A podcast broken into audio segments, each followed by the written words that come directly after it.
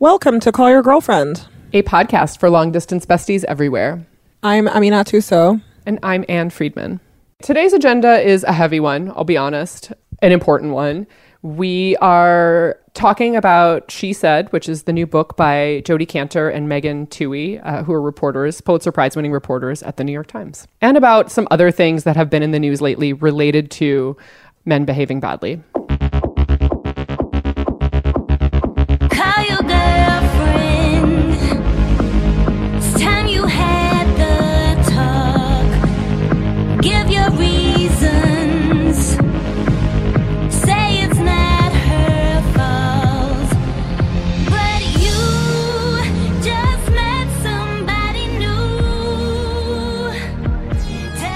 Hi, Ann to Friedman. How you doing over there? I'm doing pretty good. Uh, I've started packing for tour, so I'm, you know, just uh, the house is a mess. I love the advanced packing game. Um, and also because, like, I don't want to call you out here, but last tour, do you remember how many things you had with you? I don't want to talk about it, Ann, okay? I have this photo. I was not feeling well, okay? Don't put me on the spot. you weren't feeling feel- well, but that does I not feel explain. that does not explain. Okay, like like I I cannot. I did not share this photo on the internet because I did not want to shame you. But you had this tote bag that is bigger than any tote bag I've ever seen, and it was all full of like products. It was full of toiletries. Listen, I like my skin is very important, but also you're right. it was a classic overpack. But the thing that you're not telling the people, Ann, is that I'm a notorious underpacker. And so that's why it also seemed very dramatic. That's true. I you weren't feeling well at the beginning of last year's tour, and that only confirmed it. And um, the fact that you are meticulously planning what you are packing for this tour makes me feel that all is right in the world.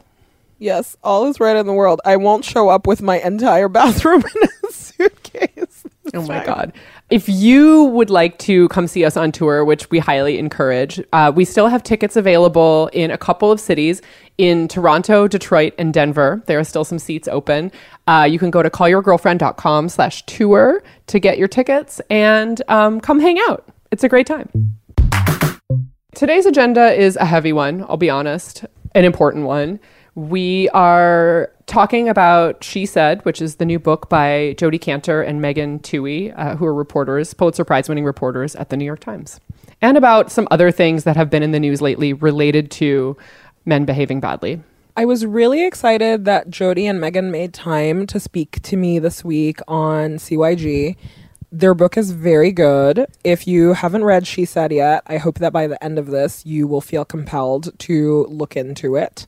The book really is just an exhaustive account of how Jodi and Megan reported out all of the, you know, the the groundbreaking 2017 story about how Harvey Weinstein had allegedly paid off women who accused him of sexual misconduct for decades, like truly, truly, truly decades.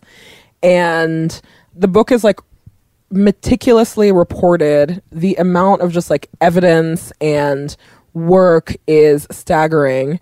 You will hear from many, many people, some of them famous, some of them not and realizing reading this book something that I already know, but I think that seeing it laid bare over hundreds of pages is just how much infrastructure is necessary to silence people and to really help people who are accused of sexual misconduct keep thriving in society you know, and to really keep their misconduct out of the news, like how much work and money that takes. And a lot of these people have that. Harvey Weinstein had that, Bill O'Reilly had that, Roger Ailes had that. And I think that this book is really important in this moment because we are, you know, it's like been two or three years now since we've been talking about these like ex- explosive allegations. And as Jodi says, a lot has changed and nothing has changed. I'm really I'm really looking forward to hearing a lot more of the reaction come out from from this book that they've written because sexual harassment is so pervasive it's everywhere around us and as a society we are grappling with the kind of moral quandary that it is and today more than ever it's very urgent. Yeah, and I really um speaking of like prevalence, I did you see that there was a new study that just came out, um, published in the Journal of the American Medical Association's Internal Medicine, which says that more than three million women in the United States experienced assault as their, and I'm air quoting here, first sexual encounter. That's just women ages 18 to 44 who were surveyed. So the author of the study told NPR that that number would be, quote, many millions higher, absolutely, if they had asked this of women of all ages in the United States. So it's not just like, I mean, yes, this book is like focused on this one sort of very prominent case or like a few very prominent cases and sort of how very powerful men have set up these systems to get away with truly abhorrent behavior but also like the fact that assault and abuse of this nature are so commonplace and often people do not need wealth or a big apparatus of power in order to get away with it is something that is not lost on me and one reason why i think this reporting is so important even though it is about kind of a relatively narrow group of people So here's my interview with Jodi and Megan. I am Jodi Kantor. I'm an investigative reporter at the New York Times, and I am co author of She Said. Uh, I'm Megan Twohey. I'm an investigative reporter at the New York Times and co author of She Said. Um, Jodi and Megan, thank you so much for being on Call Your Girlfriend today. We're thrilled to be here. Thanks for having us. Like I have told you already, I read your book in one sitting, which is not a which is not an everyday occasion for me because nothing is usually this exciting or juicy or urgent. And um I, you know, there's so many things I feel that as because you are reporters, uh, people are familiar with your work. There, there are also a lot of assumptions that I had made, and I think that the first thing that I was really struck by in reading the book is how you had to do so much work to get access into a world that you are not a part of. Like your fancy New York Times reporters, but uh, getting Hollywood actresses' phone numbers and getting access and talking to people, that's also its own kind of uh, that's its own kind of investigation. And so, Megan, I'm just curious if you could talk about how that process how that process was in infiltrating um, this like Hollywood world. Well, you're absolutely right. We, you know, we sit in the investigations unit of the New York Times where we have no sort of direct lines into Hollywood. In fact, I knew who Harvey Weinstein was. I mean, I knew the name, but when I started the investigation, I couldn't tell you exactly what he had done and the companies he ran. So we were really coming into this without any kind of built in uh, Rolodex of numbers we could call or people we could reach out to. And trying to get the numbers, for example, some of these famous actresses from Ashley Judd to Gwyneth Paltrow, you know, we didn't want to go through their agents or managers. We didn't want to take such sensitive questions through these kind of gatekeepers. Trying to get the numbers and the contact information for those first phone calls were actually sort of mini investigations unto themselves. at the beginning of the story, at least, there's not a, a lot of compassion for some of these actresses because they're seen as very powerful people. And the feeling that I um, walked away with was predominantly like if Gwyneth Paltrow is scared to talk, if Ashley Judd has hesitations about talking, like what does this mean for people who are less powerful? Jody, I would love if you could talk a little bit more about how those negotiations went with really um, talking to women who have so much who have more power than other women who were being harassed essentially and how how tough it was to convince them to go on the record Well, part of why we wrote this book is to really take you behind the scenes into that process because Me Too has come to mean so much to so many of us. And so we wanted to kind of bring you to ground zero and say, this is how it initially went down. I mean, first of all, let's stipulate that Me Too was really founded by Tarana Burke many, many years before we did our story. But our story helped spark this kind of worldwide explosion of it. And I, I, I think there's kind of a paradox here because me Too is all about speaking out and sharing your truth and being vocal about these things that happened a long time ago. But in the original investigation, it was really, really hard to get people to speak, sort of in two stages. First, just to get on the phone with us or to meet us in person, and then much harder to get people on the record. I, think it's really unfair in a lot of ways that women have to do this work. Uh, Women generally don't do anything to get assaulted or get harassed. So why should they have to go through the really difficult process of going on the record? And basically, everybody we talked to was scared. Everybody had a concern. For the famous actresses, they would say things like, you know, I'm tabloid fodder. Everything I do is written up. I don't have a lot of privacy this could one of Gwyneth Paltrow's concerns early on was she said, Jodi, this is going to turn into like a, a trashy celebrity sex scandal, and there are going to be weeks of tabloid headlines about me and Harvey Weinstein and sex, and I'm really scared of that. Then, on the other hand, women who had essentially been written out of history, these women who had been silenced through secret settlements, some of the former Weinstein assistants, they weren't famous, they weren't rich, nobody knew their name. And they would say, Jodi and Megan, if I go on the record, this is going to be the first Google search result for my name. And also, I think a, a really important thing to remember is that it isn't inevitable that this played out the way it did. If you go back to the summer and fall of 2017, we had no idea what the reaction to the story would be. And the history was of women really getting smeared and attacked for coming forward.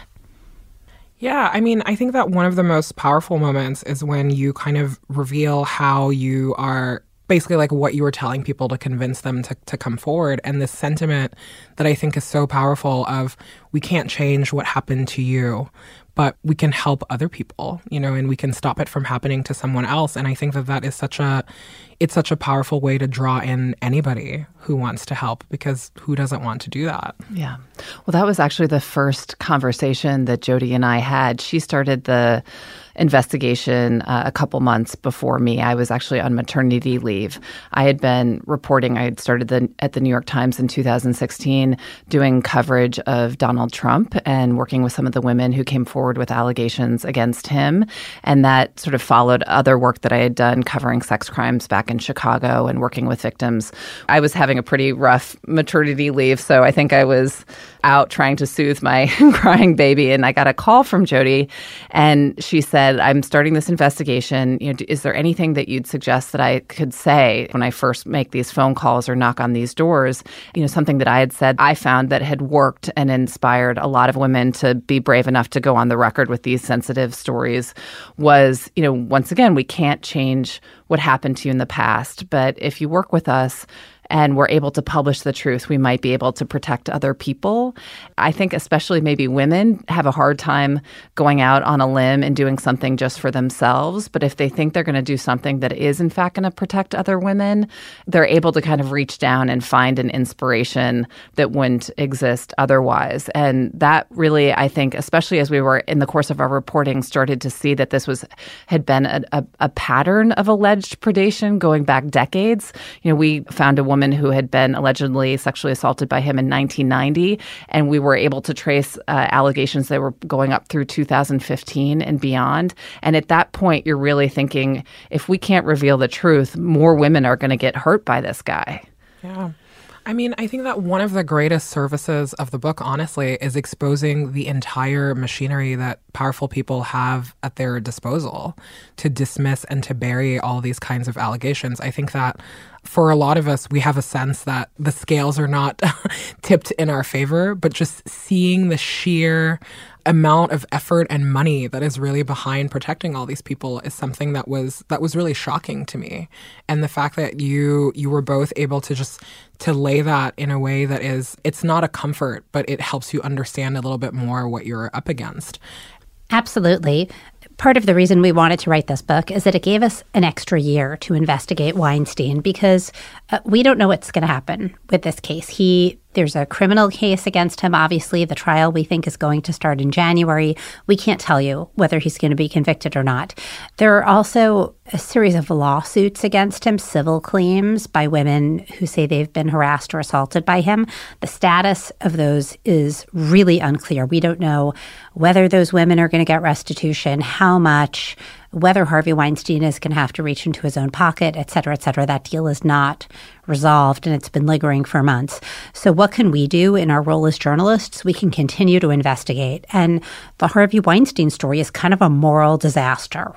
we were able to push further into these questions of who helped him and why. How does an entire company become complicit? I mean, the Weinstein Company was so prestigious. It was pumping out these films like The King's Speech. It's where Malia Obama went to do her internship when she wanted to be in film. And so there's a chapter of this book that's about two years in the life of this company, taking you inside and saying, you know, who was aware of these problems? And it turns out a lot of people were aware of them.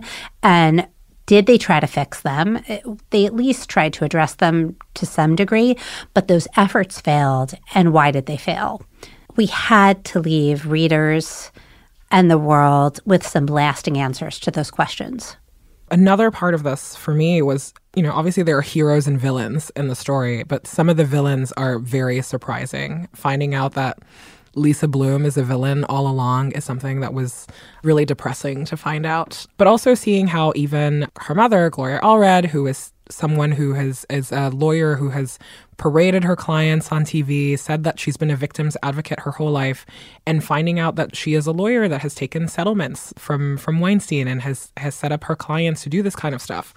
I understand that the the reason that a lot of lawyers give is that this is the best that their clients can get, but at scale, this it really becomes a problem because mm-hmm. it means that they're part of this machinery that is silencing victims. So, uh, Megan, I would love for you to talk a little bit more about that aspect of the book. Mm-hmm. You're right. We were so surprised, and it was so we were so glad that in the course of reporting for the book, we were able to really pull back the curtain on the machinery that was in place to silence the accusers and push back against you know any media uh, attention and the role of Lisa Bloom. I mean, she's one of the most prominent feminist attorneys in in the country and one of the most vocal victims' rights advocates. And in 2016, she crossed sides and went to go work for Weinstein. And she has said that she uh, did so because she was only aware of him making inappropriate comments to women and that she was uh, wanted to work with him to help him apologize.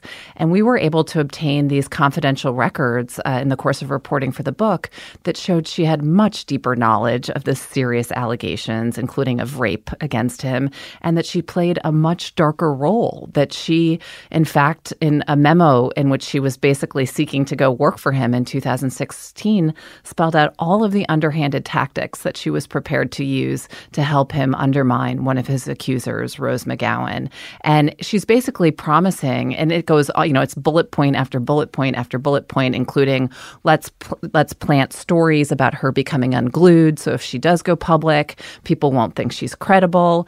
And so it was really one of the most jaw-dropping moments in the course of our reporting. This was some somebody who had who was basically saying, I'm going to take all of my experience working with victims, harness that experience on your behalf so we can use it against them. And so, you know, she really ended up kind of emerging as one of the more surprising figures in this machinery that was in place to try to cover up Weinstein's tracks.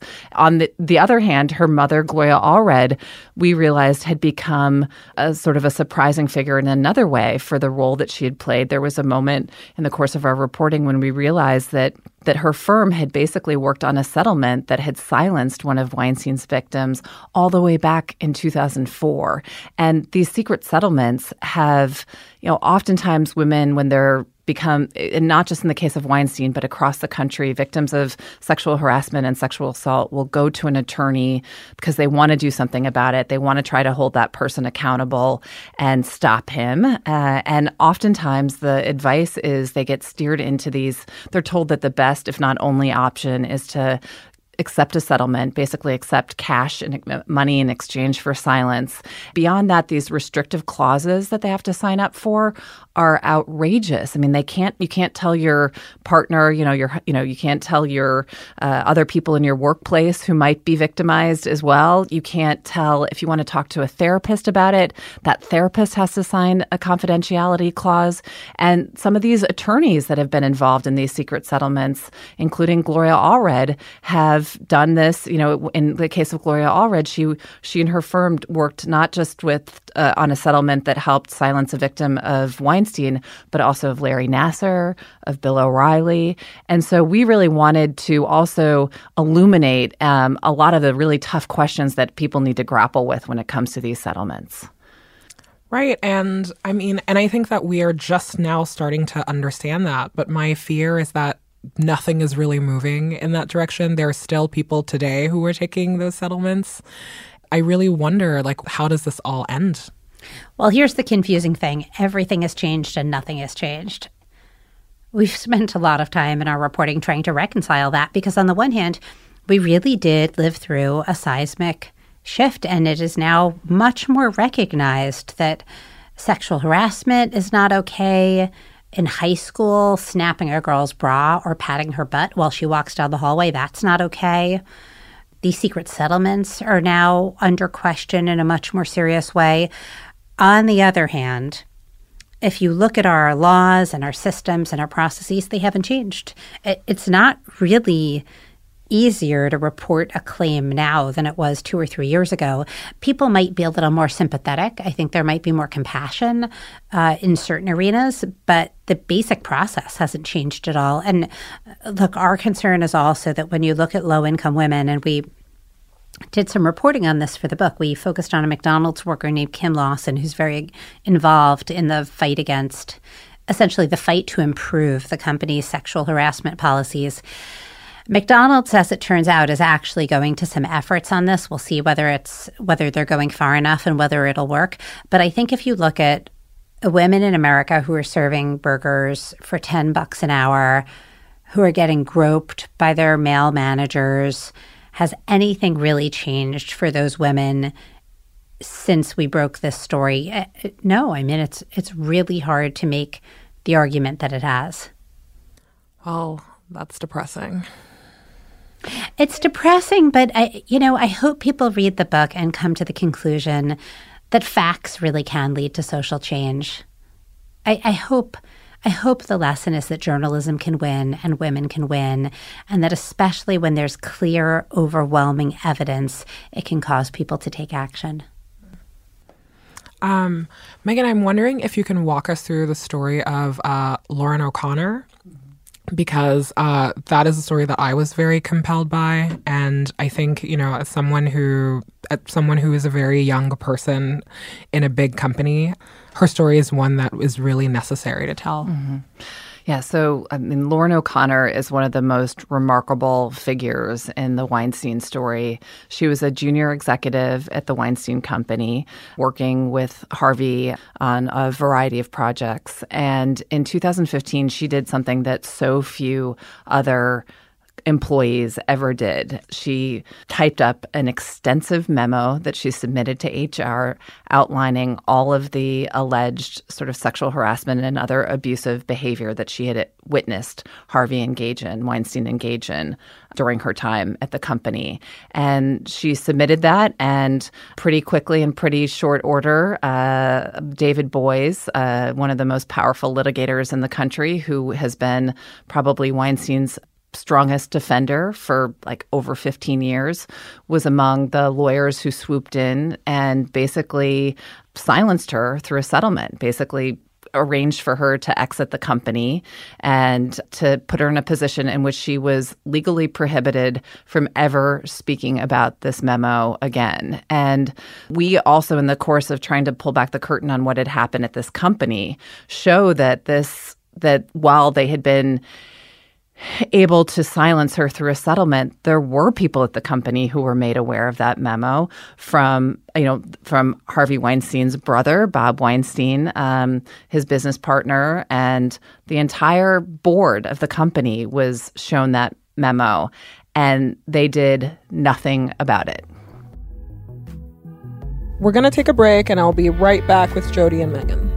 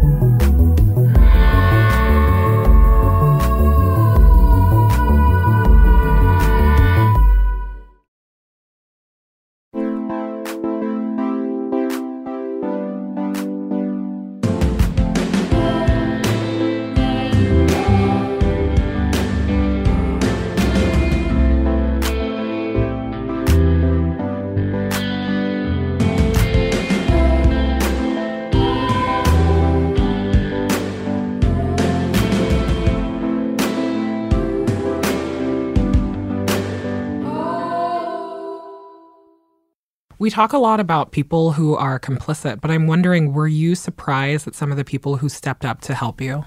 So surprised. So surprised. I think it's really true in journalism that at the outset of a story, when you're kind of looking at all the people you may call, you can never predict who's going to end up being helpful and who isn't. But uh, this case was a pretty dramatic one. For one thing, there is a kind of deep throat of the Weinstein investigation, and it's a man. His name is Irwin Reiter. He had been an accountant for Weinstein's companies uh, for 30 years, a lifer. Uh, we had been told initially that he was a real loyal soldier. He was still working for the company when he started meeting with me late at night in September of 2017. And what very few people knew about Irwin is that Irwin had become really alarmed about Weinstein's behavior towards women. Not initially. At the beginning of Irwin's tenure at the company, he had kind of caught glimpses of some bad things. And like a lot of other employees, he hadn't really given them attention. He hadn't really acted.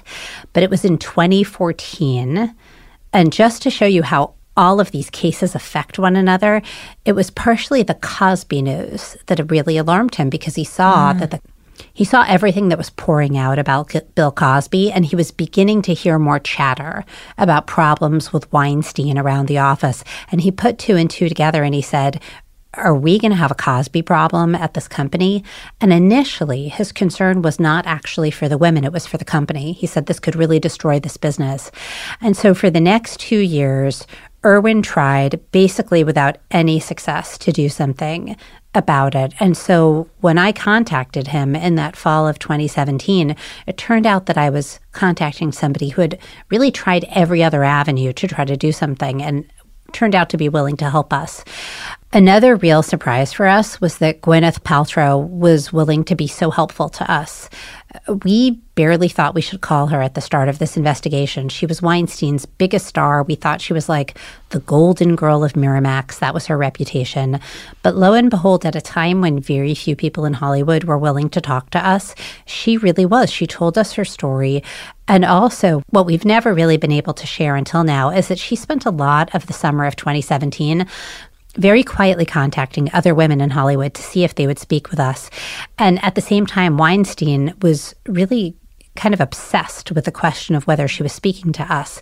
And so at one point, we actually got a panicked series of phone calls and texts from her because she was hiding in the bathroom of her Hamptons home. Weinstein had showed up at a party at her house early, and she was very scared that he was going to corner her and, and interrogate her about whether or not she was speaking to us. Right. And the thing that you end up exposing is that part of why he is so obsessed with her is because for years he had held her up to other women that he was trying to harass as an example of uh, the kind of career path that they could have.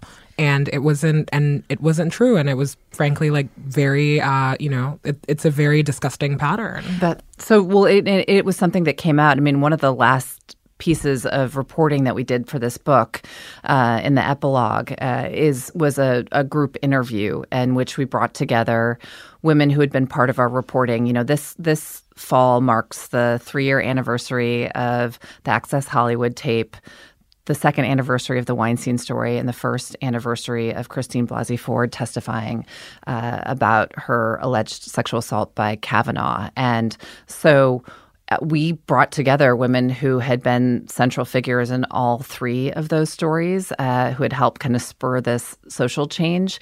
And we conducted a group interview in which we asked them about what the experience of coming forward had meant for them. So, you know, there was Christine Blasey Ford, there was some of the women who, f- some of the first women who participated in our Weinstein investigation and went on the record, from Laura Madden to like Gwyneth Paltrow, for example.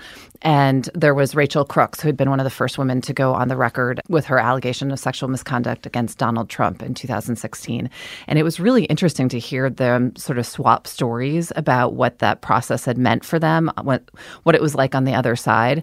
And Gwyneth did, in fact, tell this story about how uh, what had been so about the sort of surprising difficulty that she had had after going forward and going public with her allegation against Weinstein, which is that she had started to receive after that, she had started to get phone calls from other women who had who Weinstein had preyed on over the years, and learned that she had actually kind of been part of his.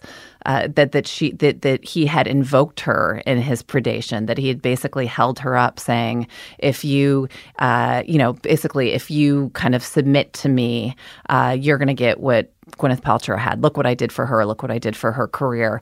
And so she had actually, things had actually become in some ways more painful for her on the other side of coming forward. And at, at this point in this group interview, she, there was a moment where she, she broke down in tears saying, you know, I feel like I've been a, a tool in his predation. And so it was just one of the many kind of surprising revelations in this final group interview of some, you know, an example that nobody could be quite sure what was going to happen once they made this decision to come forward.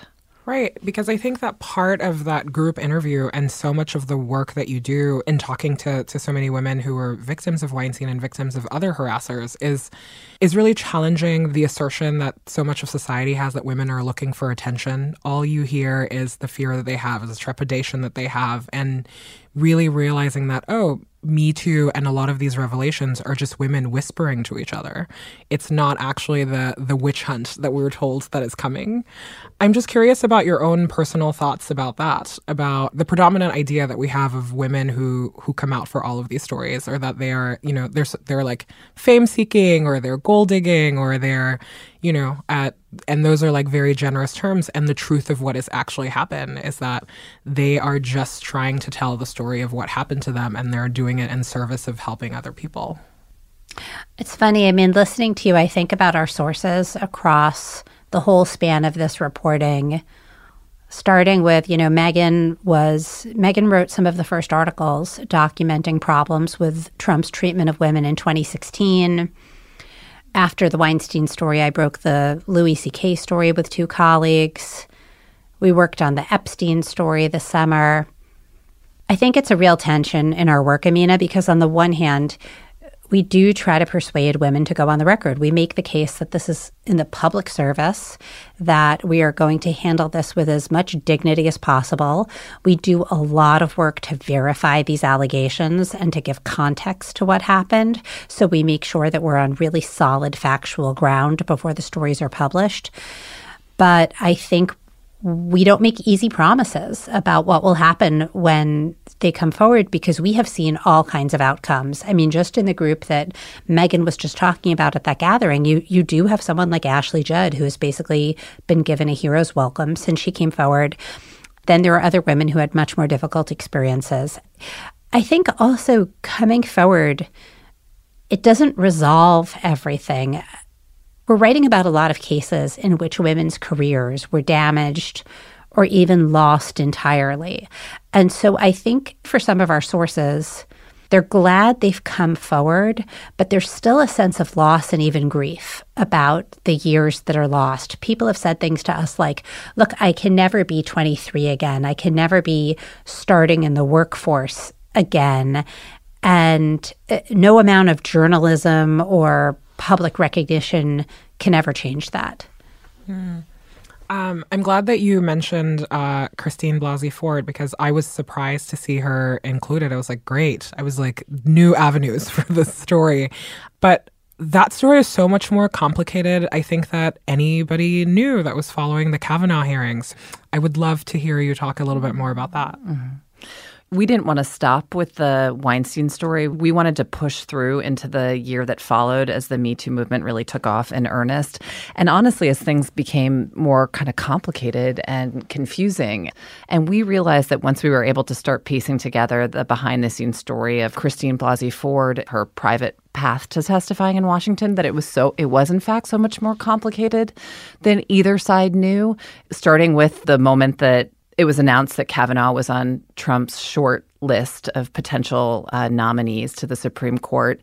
Christine was in, you know, the beach in California talking to friends, and this was not somebody who was looking to inject herself into the spotlight. In fact, in that moment, she contemplated reaching out to Kavanaugh directly and saying, you know, listen, is I I, I want to do something about with this information about what you did to me these many years ago, but I'd like to spare us and our families public embarrassment or or pain. And you know, she didn't decide that, but it was just one of the many kind of surprising things that we learned. Critics have said that she was basically part of a political ploy you know, to take down Kavanaugh in the 11th hour. Well, you know, we sort of described the moment when she and her team of, yes, feminist attorneys and a Democratic strategist decided that she wasn't going to come forward. And the night that she basically kind of crawled up in her son's bed and started crying because she felt like all she wanted to do was get this information into the hands of the people who are going to be making a decision about one of the highest positions in the land. And she, they had decided actually this is, you're going to, this is going to be too difficult for you and you're going to come under attack. And so it just it went on and on in terms of the surprises that we encountered in the course of that reporting. Hmm. It's interesting because we talk about all of these different industries that are being roiled by by Me Too, but it's also happening in the world of media. And I feel that that is a much more complicated conversation because the, the actual people who are making our news are also people who are sometimes behaving badly. I'm curious about what your thoughts are about that and the tension that you feel in doing your work in an institution and in an industry that also is not necessarily like cleaning up its own house.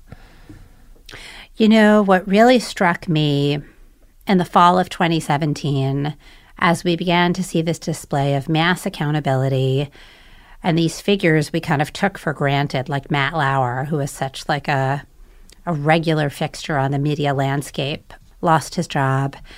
I just thought about how many of these people were our cultural storytellers.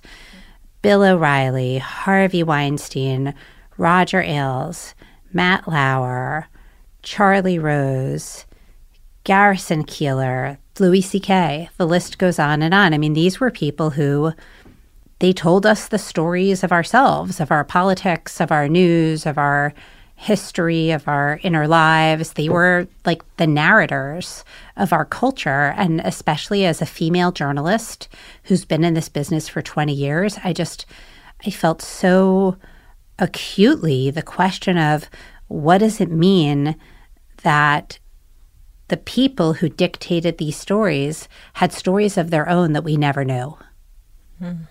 I know that you are both still reporting out so much and there's still so much that is in the dark that should, you know, that should, needs to be brought to light. I would love to hear about anything that you are reading about or people that you were talking to that are making you feel a little bit more hopeful about this mm. moment and really like how we move forward. We're journalists, not activists. Uh, we can't tell anybody what to do. But in our reporting, this is what we see. We see that there are basically three big questions about Me Too that are all unresolved. Number one, what is the scope of behaviors under scrutiny? Are we talking about, you know, bad dates per Aziz Ansari, or are we only talking about really serious accusations of sexual assault, workplace harassment, etc.? Number two, how do we get to the bottom of what happened? What are the tools we're using to find out what information is actually correct? Number three, what should the consequences be? What should accountability and punishment look like? What Megan and I have seen is that in a lot of these Me Too stories, those three questions get entangled and intertwined. Like if you look at the Al Franken story, you know, there's a lot of debate about whether or not he should have resigned from the Senate, but there's also some debate about what he even did in the first place. And without answering that question, it's really hard to know what the consequences should be.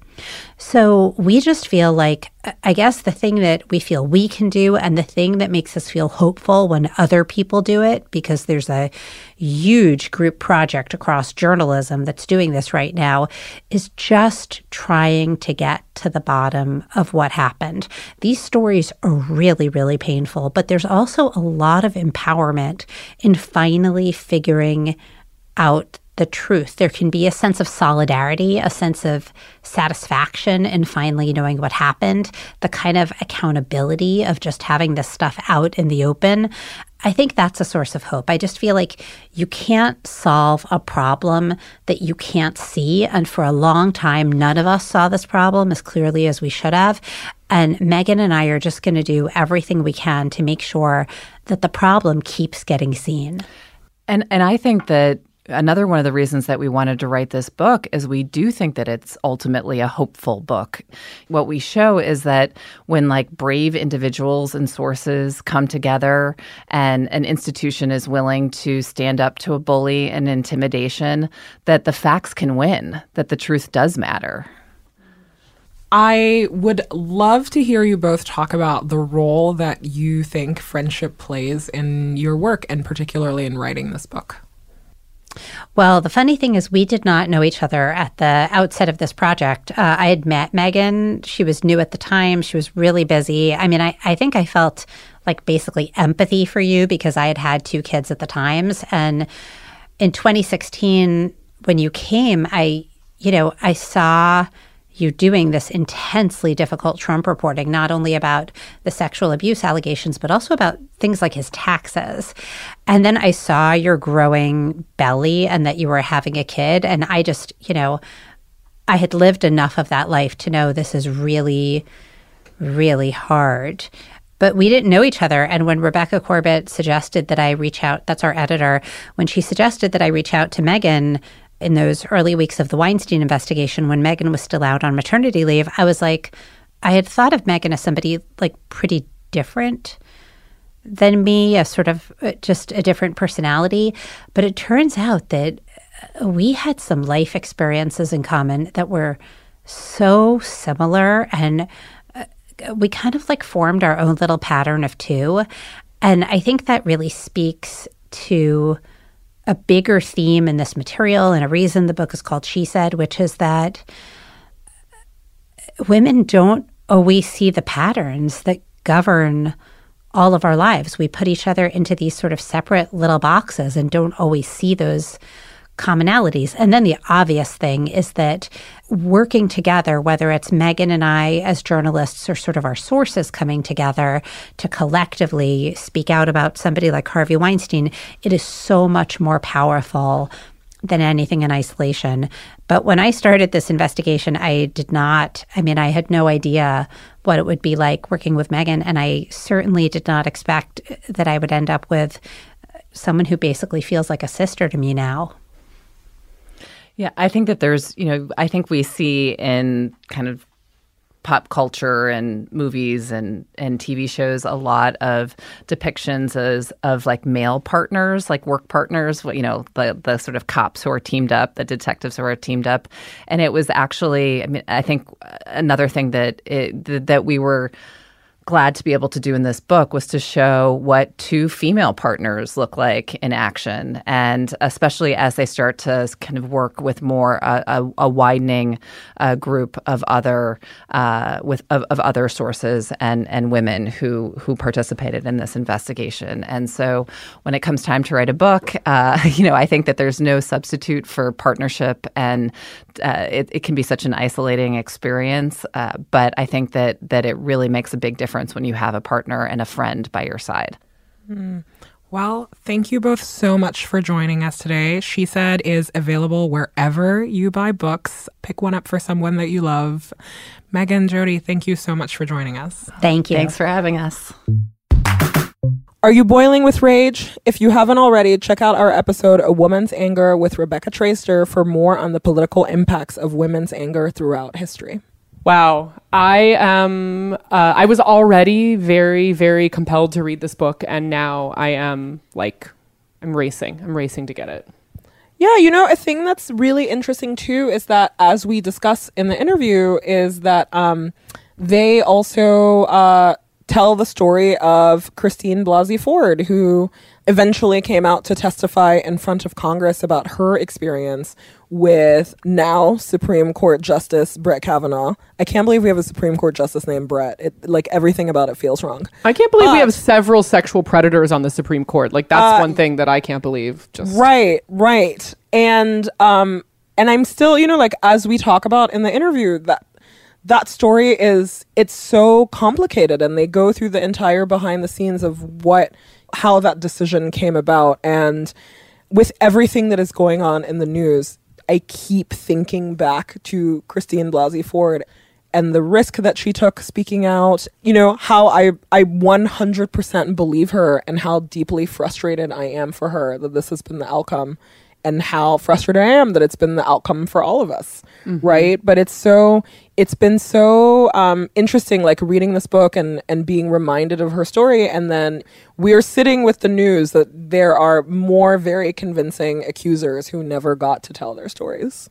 Right, and and also the way that um, this is really bringing up. I mean, I know we talked about it at the time about um, how difficult it was for people who are survivors to be living in a news environment where this stuff is in every headline, particularly when it is people saying that this is no big deal or like it's just some childish prank or something like that. You know, the kind of diminishing language that I think has accompanied a lot of the discussion of the kind of behavior that Kavanaugh was accused of.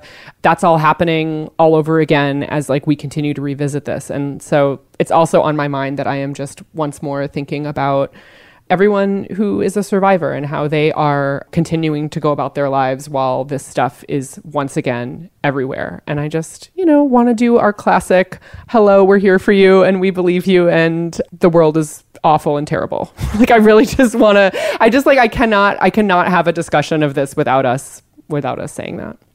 Absolutely. So take care of yourself and our inbox is always open if there is anything that you want to talk about and uh, we hope everyone has a great weekend Yes. See you on the internet. see you on the internet boo boo you can find us many places on the internet callyourgirlfriend.com apple podcast spotify stitcher. We're on all your favorite platforms. Subscribe rate review you know the drill. You can call us back. You can leave a voicemail at 714-681-2943 that's 714-681-cygf you can email us call yrgf at gmail.com our theme song is by Robyn original music composed by carolyn pennypacker riggs our logos are by Kenesha sneed we're on Instagram and Twitter at CallYRGF, where Sophie Carter Kahn does all of our social. Our associate producer is Jordan Bailey, and this podcast is produced by Gina Delvac.